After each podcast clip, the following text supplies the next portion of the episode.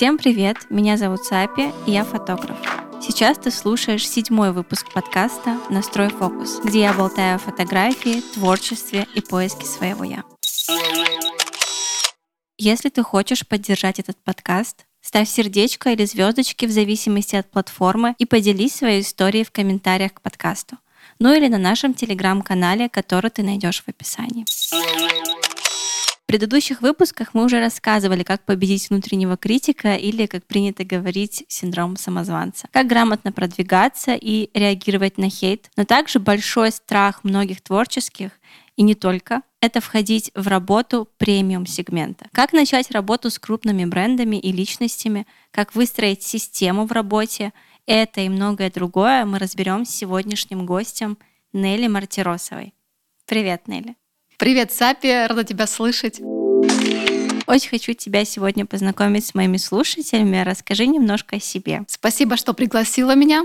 Мне это очень приятно. Я женский фотограф. Фотографии я уже более 11 лет. А за это время я построила свой личный бренд, создала офлайн бизнес это фотостудия полного цикла и салон маникюра, и создала свою фотошколу, онлайн-фотошколу. Вот, если вкратце обо мне. Также я работаю в премиальном сегменте и снимаю именно женский портрет.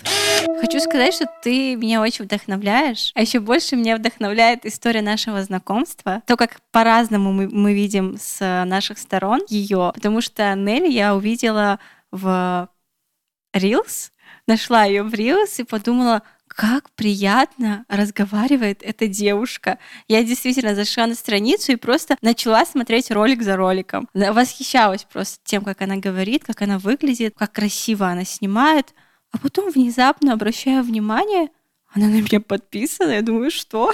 Что происходит? А, зашла как-то на твой сайт, посмотрела, какие там есть продукты, захотела купить, по-моему, урок по настройкам твоей камеры. И удивительно, что ты была подписана, ты знала обо мне, но когда, ребята, я узнала историю у Нелли, как она узнала обо мне, я была немножечко в шоке. Расскажи, пожалуйста, со своей стороны, как мы с тобой встретились. Да, это очень такая необычная история, которая связана с винтажными предметами. Так как я увлекаюсь и коллекционирую винтаж, антикварные предметы, я подписана на аккаунты магазины, а, где представлены данные вещи. И тут я случайно вижу это была, по-моему, шкатулка такая красивая с росписью. И я вижу комментарий, что Сапи ее покупает, и по аватарке мне захотелось зайти на этот профиль, потому что аватарка как-то э, зазывала туда. Я захожу, я вижу, что блог без лица, при этом очень интересно композиционно построены фотографии, очень глубокие цвета, очень красивые сочетания. И ты понимаешь, что человек раскрывает себя, не показывая себя, это вообще high level. И я сразу же подписалась. Мне так стало интересно. А еще мне нравится, как ты разговариваешь, то есть твоя вот эмоциональная подача, вот твой голос э, безумно раскрывает тебя как личность, и мне тоже это очень пленило, и я вот так подписалась, представляешь? Вот такой случай. Очень приятно. Друг друга нашли по голосу, получается. Очень хочется поговорить сегодня о работе, о том, как ты вышла на новый уровень, как ты выстраиваешь и объединяешь вокруг себя разные бизнесы. Получается, ты еще и предприниматель, ты фотограф, ты обучаешь фотографии. Очень хочется понять, с чего ты начинала, в принципе, свой путь фотографии. На самом деле, начало мое было положено еще, когда я училась в девятом классе. Я выбрала себе профессию, связанную с искусством, и я поступила на дизайнера интерьеров. На тот момент все, кто учился со мной в художественной школе, эти люди не пошли учиться по направлению, они пошли в бухгалтера, они пошли в юристы и так далее, потому что родители не разрешили. А у меня не было такого камня преткновения, меня спокойно отпустили родители поступать в художественное училище, и таким образом я сразу же понимала, что я буду заниматься и зарабатывать на том, что мне нравится. То есть я не могу делать то, что вот через силу, или я буду просто мучиться. Да? И вот так было в школе, например, те предметы, которые мне не откликались, или были неинтересны, или учителя доносили их неинтересно. Мне даже не хотелось на них тратить свое время. И здесь то же самое, я выбрала то, что мне нравится, откликается. И когда я завершила свой путь студента, я сразу же пошла работать по профессии, дизайнером интерьеров. И я изначально понимала, что мне хочется э, создавать какой-то свой проект, свою компанию, И уже будучи работая в компании, я понимала, что потом я хочу создать свою студию дизайна интерьеров. Время шло, точнее, у меня была уже камера, я ей особо так не пользовалась. Она была нужна для нужд училища художественного, чтобы мы там фотографировали свои проекты. Я брала ее с собой на прогулки с друзьями, и в один прекрасный момент я сделала какой-то такой красивый портрет, который мне так понравился. И я поняла, что я хочу еще. Я даже не поняла, как его сделать, но я поняла, что мне хочется еще этого ощущения. И вот так мы начали договариваться с подругой о съемках. И постепенно мои работы публиковала в социальных сетях. На тот момент это был ВКонтакте. И люди стали замечать и начали спрашивать, сколько это стоит. И тогда у меня был такой стресс. Я думаю, я вроде бы ничего не делаю того, за что вообще стоит платить, потому что у меня другая профессия, просто сделала кадр, а тут такой вопрос. И так как у меня была мыльница, псевдозеркалка, Сонька, я помню тот момент. Конечно же, как я пойду на съемку с такой стрёмной камерой? я, конечно же, говорила, что я не снимаю как бы коммерчески, и это творчество. Поэтому заказы я не брала, потому что внутри так тебе кажется, что тебя там застремают или что-то такое. Хотя на самом деле человек приходит за продуктом, то есть за твоим кадром. Но тогда мне это никто не говорил. И вот моя любовь к фотографии начала развиваться. Я делала эти съемки, я поняла, что я хочу зеркальную камеру. Я ей прям бредила. Я помню, открывала сайт Canon и смотрела на Canon 60D. И так сердце стучало. Я думаю, как же я хочу. На тот момент я не могла себе позволить, потому что моя зарплата, она шла не только на меня, но и на мою семью. И здесь со временем у нас был с сестрой еще такой небольшой, не, не могу сказать бизнес, скорее всего такая, знаешь, хобби. Мы делали сережки handmade, и оттуда была достаточно такая приятная сумма, которую еще добавили родители. Я купила Canon 60D, и объектив, как сейчас помню, 50 миллиметров, 1 и 1,8 самый дешевый был. Ого, да, ничего да, себе.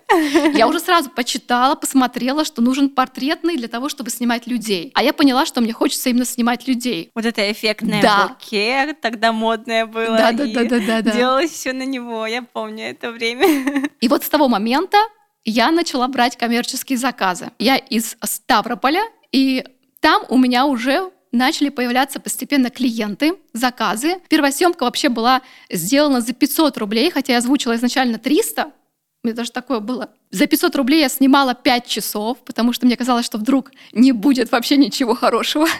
И постепенно начала расти цена, тысяча, потом полторы и так далее. Но случился переезд в Петербург. То есть я всегда мечтала жить в Петербурге еще с детства. И вот как раз в 2012 году принимаю решение бросить работу по профессии, представляешь, по профессии, и переехать в Петербург. Тогда я совмещала, у меня была основная работа и были вот съемки. Я переезжаю в Петербург, здесь заново развиваюсь как фотограф. Приезжая обратно в Ставрополь. С нуля, получается, начинаешь. Да, с нуля, абсолютно. Да, и начинаю знакомства, начинаю организовывать съемки сама, начинаю какие-то точки соприкосновения находить. У меня Основная работа тоже есть. Здесь я устроилась, тоже близкая тема к дизайну. Я графическим дизайнером работала. В этот момент а фотография начинает больше набирать обороты. У меня недорогие заказы, но их становится больше. Я стала брать заказы еще от одной студии. И вот у меня это начало развиваться. Но в этот момент я начала терять свой авторский почерк. Если изначально у меня он был, то в этом потоке он полностью ликвидировался, потому что я думала, нужно... Как конвейер уже выпускала. Конвейер, да, и я еще смотрела на всех. Нужно делать то, что хотят все, понимаешь, что делают какие-то там топы и так далее, форумы читала. И это меня ограничило сильно. И вот в тот момент случилось некое такое выгорание, у меня, но я поняла, что здесь либо я пробую идти и снимать что-то свое, либо я просто уйду в интерьеры. То есть у меня есть профессия, куда я могу вернуться. Потому что работать вот так, без души, я не могу. Это не мое. Да, я тебя прекрасно понимаю. Получается, что это был один из таких переломных моментов. По сути, ты вошла в творчество, ты начала делать то, что твоя душа тебя просила, и здесь все сломалось. Как ты пришла в себя? Вот это мне очень интересно. Я пришла в себя тогда, когда я решила, что я хочу делать, не боясь что-то. Например, я хотела снимать а, кадры, где есть тени на лице, темные кадры, это было страшно. Это было так страшно, что я даже на творческую съемку не могла себе такое позволить. Я вот не знаю, что у меня было за ограничение. Я не, знаю, я не могу объяснить это, понимаешь? Но тут я решила, что все, либо я делаю, как я хочу, либо у меня есть другая профессия, которая меня подстрахует, и я буду идти в сторону интерьеров, или пойду там графический дизайн и так далее. То есть по- по-другому не хочу. Вот этот переломный момент, что если что, у меня есть профессия. Мне это помогло. Как, под, как будто она тебя Страховала. немного страховала, да? Как будто какая-то более стабильная часть, которая тебе понятна. Мгм. Это как уйти с работы в найме и такая, ну если что, вернусь. Если что, меня Это такая тоже, когда уезжала из Ставрополя. Если что, я могу всегда вернуться, например, да. Но на самом деле вот эта мысль, она очень помогает, она греет, э, что у тебя всегда есть шаг назад, и она заставляет тебя пробовать и идти дальше. А сколько тебе лет было, когда ты переехала? Мне было 22 года. Отважная ты, Нелли. Отважная. такие жесткие решения не принимаю. То есть я такой очень поступательный человек. А тут я просто решила повернуть в другую сторону. Поняла, что если не сейчас, то когда? Потом уже такого, ну, какие-то, может быть, обстоятельства наложатся, да, и не будет такого момента и варианта, и желания, может быть, уже такого у меня не будет. Мне кажется, что желания, которые продиктованы сердцем, они всегда резкие. Я замечаю это и по себе, и по людям, которые вокруг. Вот э, сердце, когда подсказывает, ты это сразу делаешь. Не тянешь эту резину, а вот прям как будто обрубаешь все с концами и идешь в новое. Вот так и было. Я очень много работаю с начинающими фотографами, и я знаю, какие сложности они проходят. Каждый из них боится, боится не то что продавать, иногда боится даже снимать и позволить себе снимать. И они бывают достаточно зажатыми, им очень сложно бывает выйти из вот этой коробочки. Какой же ты была на старте? Мне хочется тебя послушать. На самом деле, все, что ты сейчас сказала, это все было про меня и еще умноженное на два как минимум. Потому что я сама по себе очень человек, ну, в детстве, в юности, всегда очень такой закрепощенный. Если я попадаю в какую-то компанию, я никогда сама не разговариваю, мне как-то неудобно, я чувствую себя зажата, поэтому какие-то шумные там посиделки и так далее, я всегда сижу э, одна, может быть, там сама с собой. Поэтому, когда я стала фотографировать, когда мне нужно было, например, брать деньги за свои услуги, для меня это было максимально сложно. Мне вообще было неудобно, что мне кто-то дает деньги. Я же могу бесплатно все это сделать. Это же творчество, да? Это же, да, да, да, это же не заставляет какого-то труда для меня. Я же не прошла годы институтской практики, например, потому что у меня был такой тоже загон. Я считала, что вот когда я пойду учиться на кинооператора, тогда я смогу называть себя фотографом. И это мне нужно поступить там в кино и телевидение, например, да, в какой-то институт и так далее. Вот даже такое было, что настолько было закрепощение, что ты даже назвать себя фотографом не можешь, хотя ты уже снимаешь. И Например, еще что касается работы с клиентом на съемке, с человеком на съемке. То есть я не супер такой разговорчивый человек, когда я людей знаю, конечно, я общительная, но когда я кого-то не знаю, это новый человек, конечно, я стесняюсь, зажимаюсь. Я даже вот рассказываю всегда своим выпускникам, ученикам, что было такое, что я еду такая в маршрутке и всегда ждала, когда кто-то скажет вместо меня остановить на остановке, потому что, чтобы я говорила и все меня слышали, это вообще это очень стыдно и ужасно. И поэтому в последний момент, когда уже человек проехал мою остановку, я уже тогда что-то там говорю тихо, что он не слышит, и доводит меня до следующей, понимаешь? То есть настолько я зажатый, закрепощенный человек была. Ничего себе. Да, да, да, да, да. Никогда бы не сказала по тебе, что ты могла бы быть такой, действительно. Потому что для меня ты как будто образец э, уверенности. Вот если меня спросили бы когда-то, как выглядит уверенная женщина, девушка, почему-то у меня вот перед глазами всегда твой образ.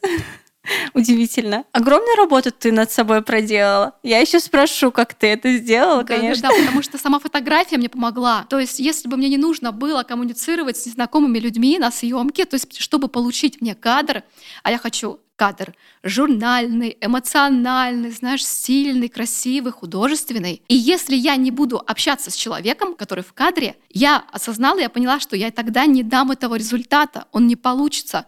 Тогда ради чего это все? И мне приходилось включаться, приходилось первый разговаривать, приходилось брать на себя роль лидера да, на этой съемке идти как бы через себя, возможно, потому что я на самом деле очень такая скромная всегда была. А тут мне нужно как-то показывать, так, это мы вот так сделаем, а здесь вот так.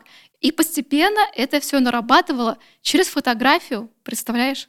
Представляю очень хорошо, потому что, оглядываясь на себя в прошлом, я не верю, что эта девочка э, это я, потому что я была максимально неуверена в себе. Я даже элементарно визуально смотрю, как я одевалась до того, как начала заниматься фотографией и визуалом, каким-то таким делом. Я думаю, господи, что это такое, что за сочетание цветов, что это. И действительно, обычная, по сути, да, творческая сфера фотографии, она реально способна человека, а именно девушку, раскрыть э, до неузнаваемости просто. Вот я думаю, что мы тому пример.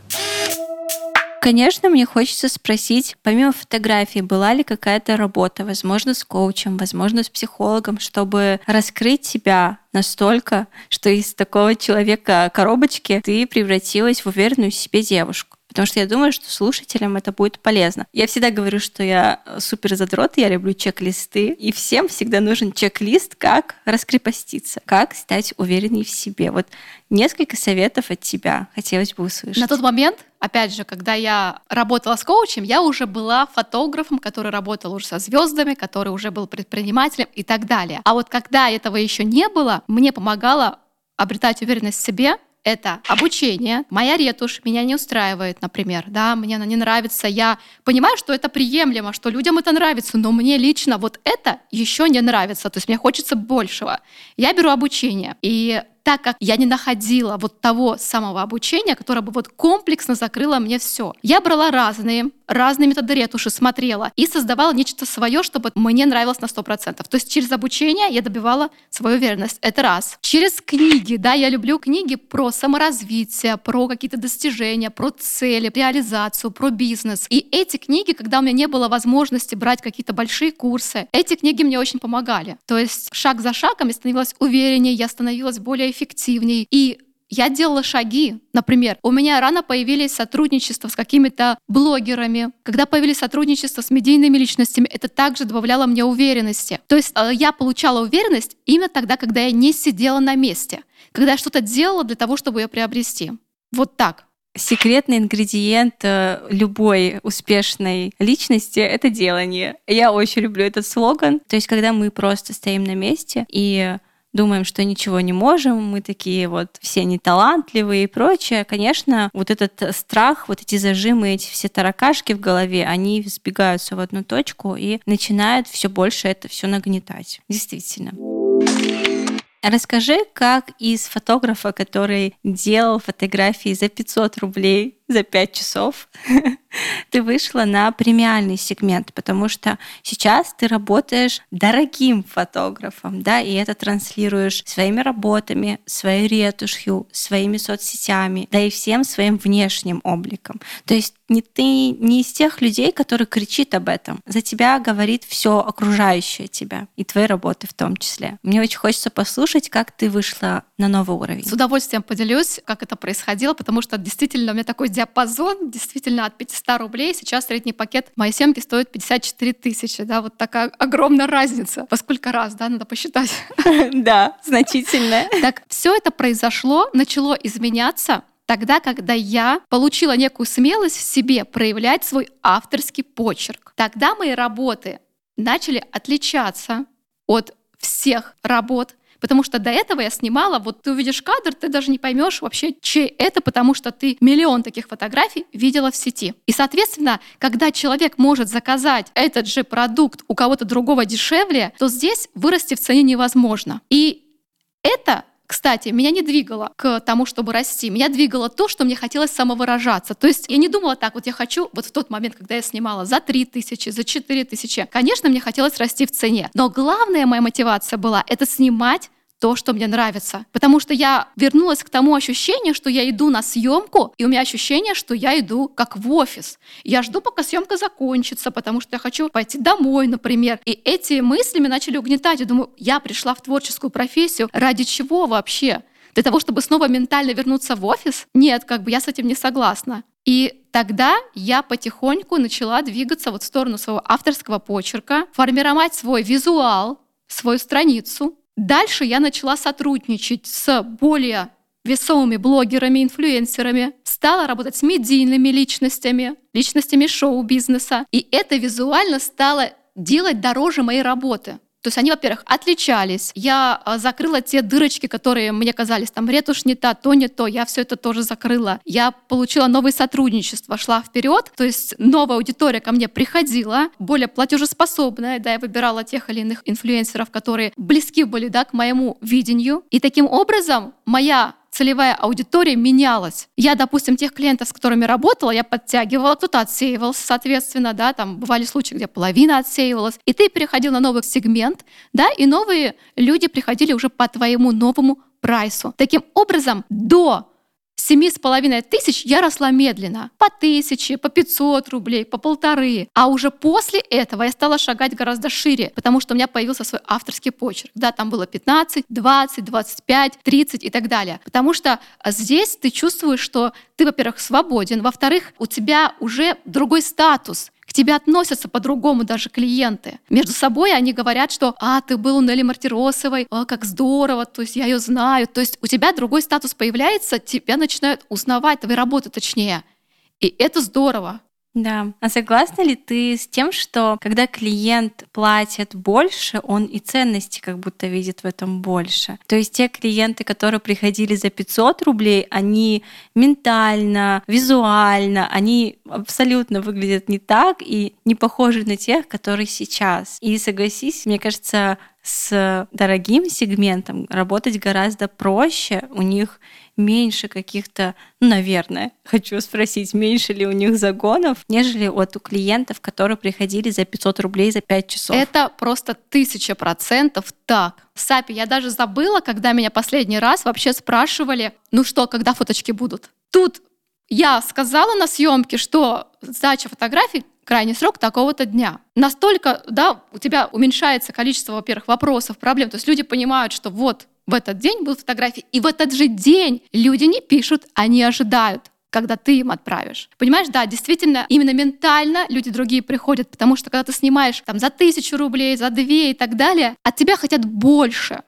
Подумаешь, там, ты нажал на кнопку, нажми еще там 200 раз или там еще 2 часа нас фотографируй. Да, такое отношение действительно есть. Когда ты приходишь в премиальный сегмент, я знаю, что многие его боятся, им кажется, что вот с такими людьми работать нужно еще там больше отдавать или что-то там невероятное нужно делать. Нет, на самом деле нужно просто делать свою работу. И все. И здесь э, люди то, что у тебя заказывают, они, во-первых, это ценят, а во-вторых, они к тебе относятся с уважением, и в-третьих, люди приходят очень такие осознанные которые не будут с тебя требовать нечто то, что ты им не обещал, понимаешь? Да, согласна. Я это и на себе почувствовала, когда ты делаешь съемки за тысячу рублей, берешь пять съемок на весь день, чтобы заработать какую-то энную сумму денег. И больше убиваешься даже не от той работы, которую ты провел, а от людей, которые не ценят, обесценивают. Как-то на съемке мне даже рассказали, Хорошие фотки, наверное, камера хорошая, дорогая. И я такая, спасибо, спасибо, множество обучения и мой опыт — это ничто для тебя.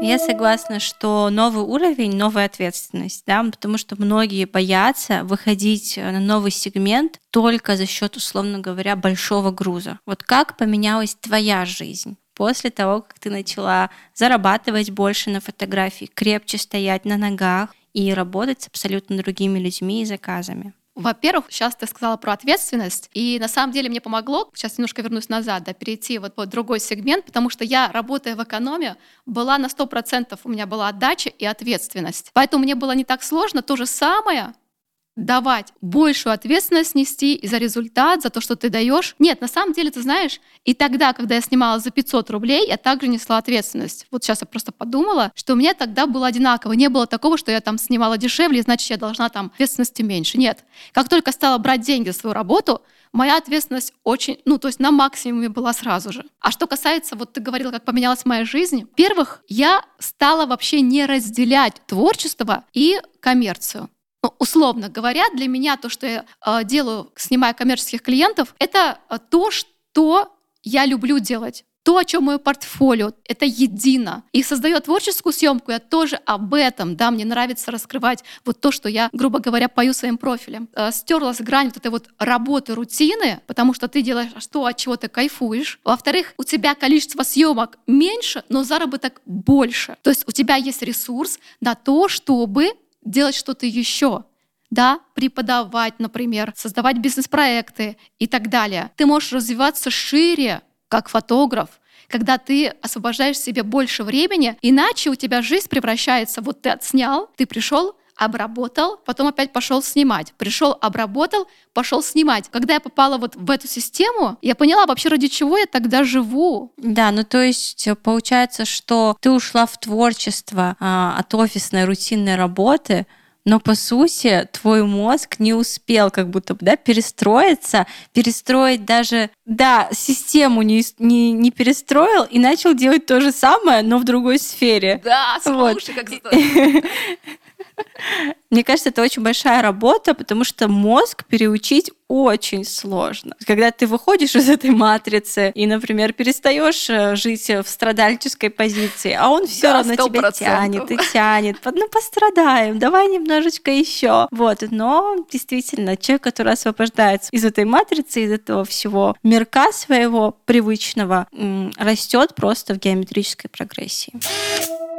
Мне хочется спросить твоего мнения насчет того, писать ли клиентам самостоятельно. Часто поступает мне такой вопрос, и многие боятся, стесняются, а некоторые говорят, что как будто в таком случае ты становишься в какую-то просящую позицию перед заказчиком, с которым хочешь поработать. Я лично не вижу ничего в этом зазорного, если ты правильно составил коммерческое предложение. Как ты к этому относишься, и были ли у тебя такие случаи, когда ты сама предлагала свою работу какому-то интересному бренду? Если говорить о работе с брендами, мне кажется, это и есть правильная позиция. Когда ты видишь проект, и ты понимаешь, что ты можешь его усилить через визуал, то, конечно же, создавая концепцию для этого проекта, высылая предложение с этой концепцией, это, мне кажется, самое правильное, что может быть, чтобы заявить о себе, чтобы показать, какой ты специалист и как ты можешь усилить этот бренд донести до людей их продукт ярче. Это правильно. Что касается коммерческих съемок, именно когда это частные клиенты, то здесь я э, выбираю стратегию работать, развиваться и расширять свою аудиторию через, например, инфлюенсеров, через медийных личностей и доносить ценность своего продукта через свой блог, ценность своей съемки, что не просто э, люди приходят на съемку, чтобы запечатлеть себя и все, а что больше ты даешь своими работами. Да, и вот здесь это раскрывать. Таким образом, именно если говорить про частные съемки, такой способ я использовала. Ну, то есть ничего зазорного в этом нет, ребят. Перестаньте этого стесняться, потому что многие ждут и ждут первых клиентов, когда уже классно снимают, не развивают соцсети, а просто ждут, что клиент свалится им на голову. Иногда нужно взять все в свои руки и предложить свою работу бренду самостоятельно, но сделать это правильно. Подтверждаю, делала. На самом деле я сама, если какой-то классный фотограф с концепцией своей напишет «А мне там, моему салону маникюра с предложением, вот я вижу вот так ваш визуал, да, это будет сильно, это будет стильно, то я скажу, вау, я хочу с тобой работать. Да, я вообще в этом ничего зазорного нет, я даже не могу уловить, что здесь может быть такого а, вот останавливающего. Очень хочется спросить тебя про клиентов на всю жизнь, условно. Есть ли у тебя постоянные заказчики и как грамотно выстроить отношения с клиентами? Границы выстроить, сделать так, чтобы они возвращались. Может, у тебя есть пару секретиков в запасе, которые мы охотно послушаем. Да, у меня есть клиенты, которые со мной уже долгие годы, и у меня много постоянных клиентов. И как я их получаю, точнее, как я удерживаю людей, не только визуалом, например, но и своим отношением.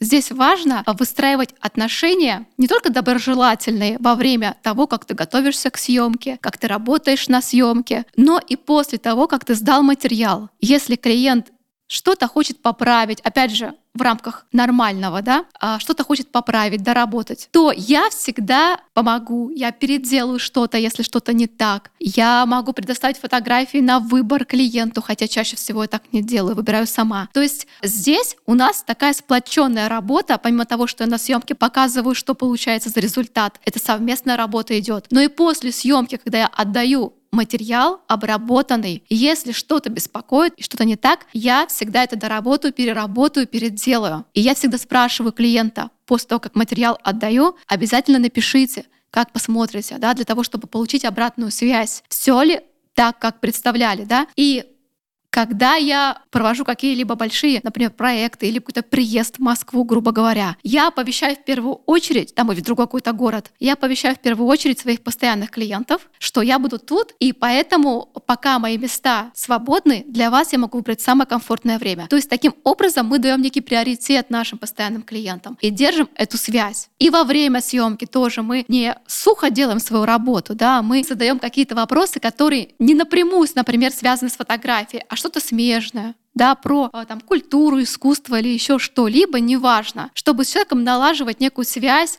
понимать его интересы, и тогда вы долго будете идти вместе.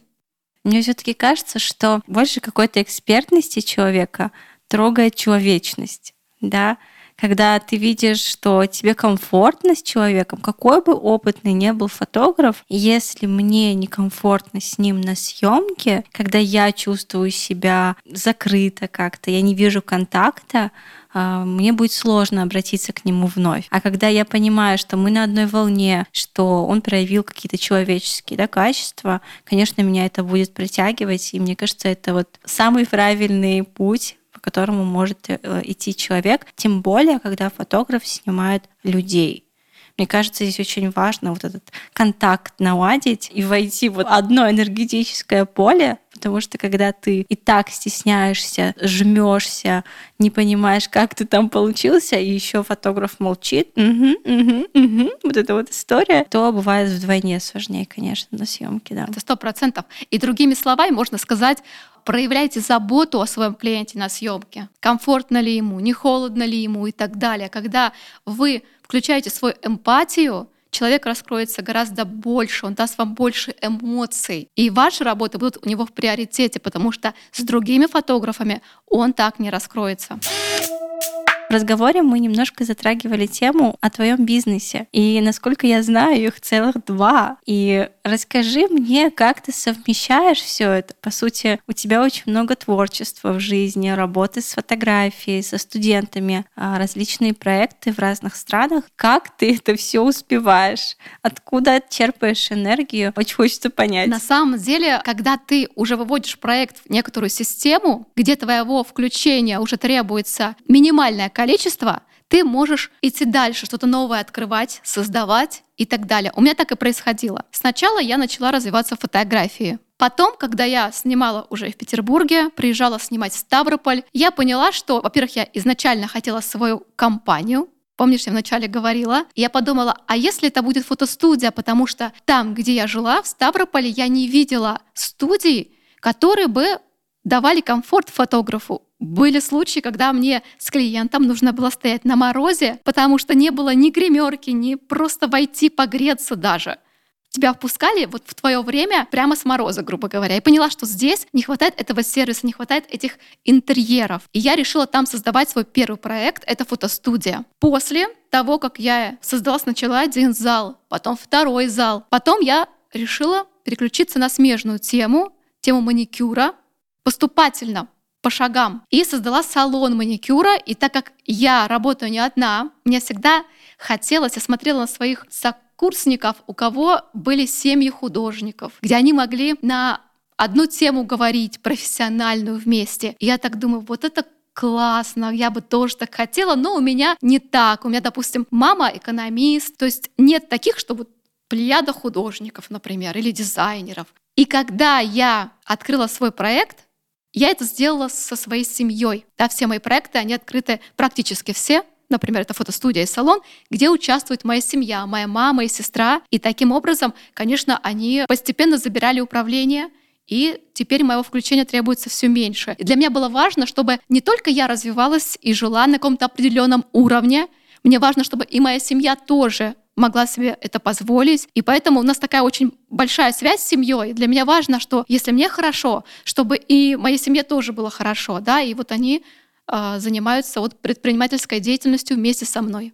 Мне очень приятно бывает наблюдать за тем, как ты транслируешь семейные ценности, потому что это свойственно не каждому. И не у каждого такие теплые отношения в семье, а как будто, знаешь, такая островок спокойствия и поддержки. Вот всегда ли так было? Всегда ли тебя поддерживали твои близкие в твоих начинаниях? Что касается стороны моей мамы, бабушки, той семьи, про которую я говорю, всегда поддерживали. Есть некие дальние родственники, которые, например, говорили, что почему ты снимаешь бесплатно? Когда я делала творческие съемки в начале пути, когда у меня не было даже коммерческих заказов, а мне говорили, зачем, найди нормальную работу.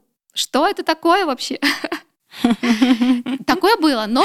Стандартное. Да, да, да, да, такое было, но не от близких. Близкие поддерживали. То есть, что касается поступления в художественное заведение, да, многим отказали моим знакомым, меня поддержали. Открытие проекта, да, тоже. То есть не было какого-то такого, что нет, ты не сможешь, не получится. У нас в семье принято друг друга поддерживать, что все получится, давай.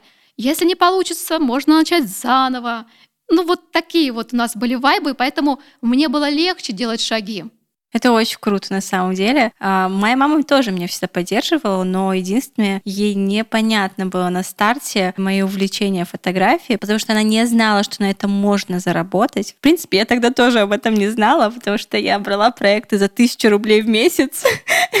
Знаешь, я на том же пути была, лишь бы что-то делать. Вот эта реализация, вот этот червячок, который морился внутри долгое время, он очень хотел реализовать вот этот потенциал. Да, и, конечно, было через вот такие вот тернистые пути, но все же. Но есть э, те, кого не поддерживают. Муж, мама, э, близкие родственники. И это их очень тормозит. И даже делая шаг, полушаг вперед, сталкиваясь на этом пути с непониманием, они делают 10 шагов назад. Вот что бы ты посоветовала в этом случае? Мне нравится очень такая фраза, которую я услышала давно, что никто не обязан тебя поддерживать. И в этом есть правда. Потому что когда мы ориентируемся на мнение других людей, ведь эти люди не живут нашу жизнь, они не испытывают наши эмоции, наши чувства, у них даже нет ощущения и понимания наших целей. Мы можем просто им сказать, но глубинно они это не почувствуют, как нам это важно. Так почему они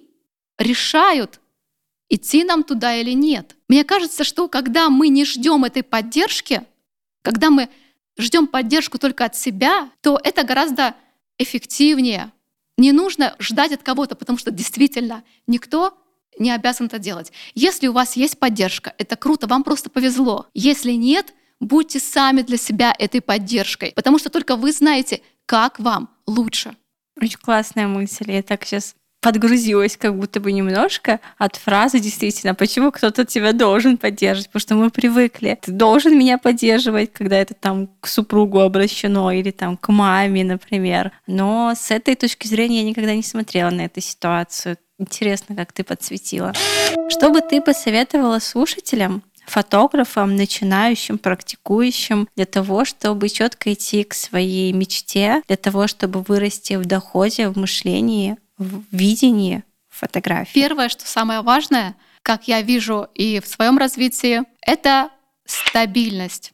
То есть стабильно снимать. Даже если, допустим, мало коммерческих заказов, делаете творчество. Даже если мало подписчиков, видите блог, уже создавайте систему. Это максимально важно. Многие сделают какой-то шаг и уже ждут результата. Нет, эти шаги должны быть постоянными. Тогда результат будет. И это самое важное. Быть творческим, творить, то есть не загоняться именно в какие-то финансовые рамки, что вот а, ради денег я буду стремиться и зарабатывать, потому что, как правило, деньги не мотивируют.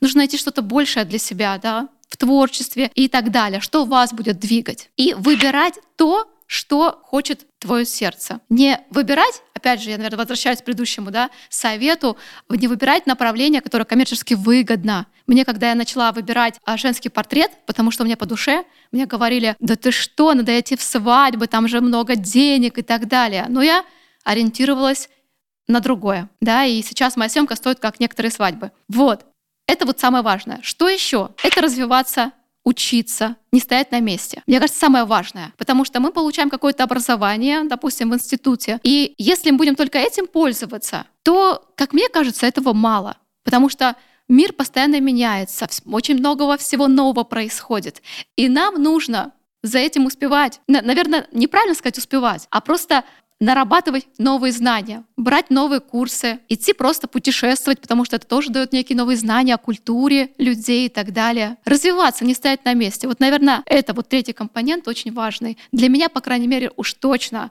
Потому что если я стою на месте, то я не стою на месте, я иду назад.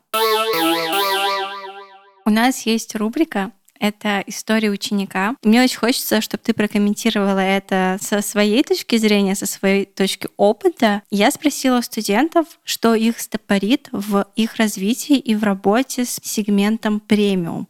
Почему они даже пока не позволяют себе подумать о том, что они снимают дорого, они хорошо зарабатывают и работают с достаточно крупными брендами и заказами. Так вот, что я получила? Цитата. «Страх несоответствия.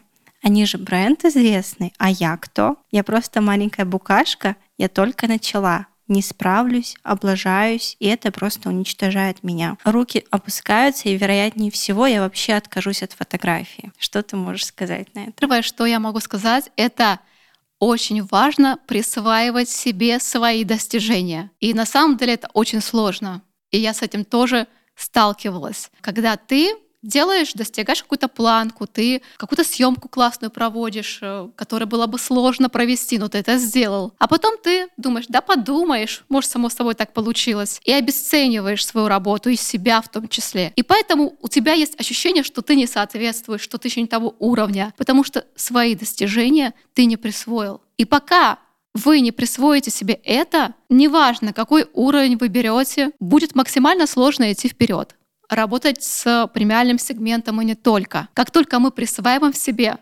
все, что мы делаем, даже пусть маленькие шаги, это тоже благодаря нашим действиям, вот тогда расти вы будете гораздо быстрее.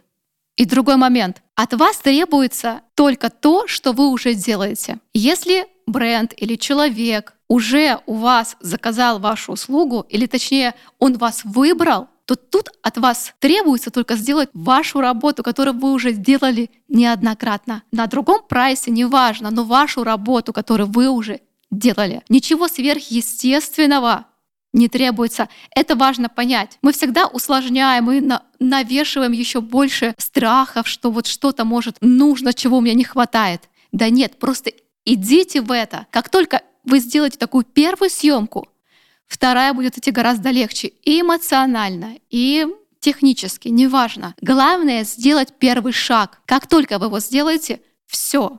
Дальше уже путь только вперед. Поэтому, знаете, такая есть картинка, когда один такой землекоп копает и разворачивается обратно, там осталось совсем немножечко доклада, но он не знает этого и разворачивается и уходит. А другой все-таки идет вперед. Вот будьте теми, кто не разворачивается, а идет вперед, несмотря ни на что. Спасибо большое. Мне еще, кстати, помогает не придавать значимость проекту каком плане? То есть, если ко мне придет какой-то локальный бренд и придет какой-то премиальный бренд, я стараюсь относиться к этому ровно. Да, я радуюсь за то, что я расту, за то, что они ко мне пришли, но в процессе, когда включается камера, все равны, так скажем. Это помогает просто сбавить уровень тревожности при создании кадров.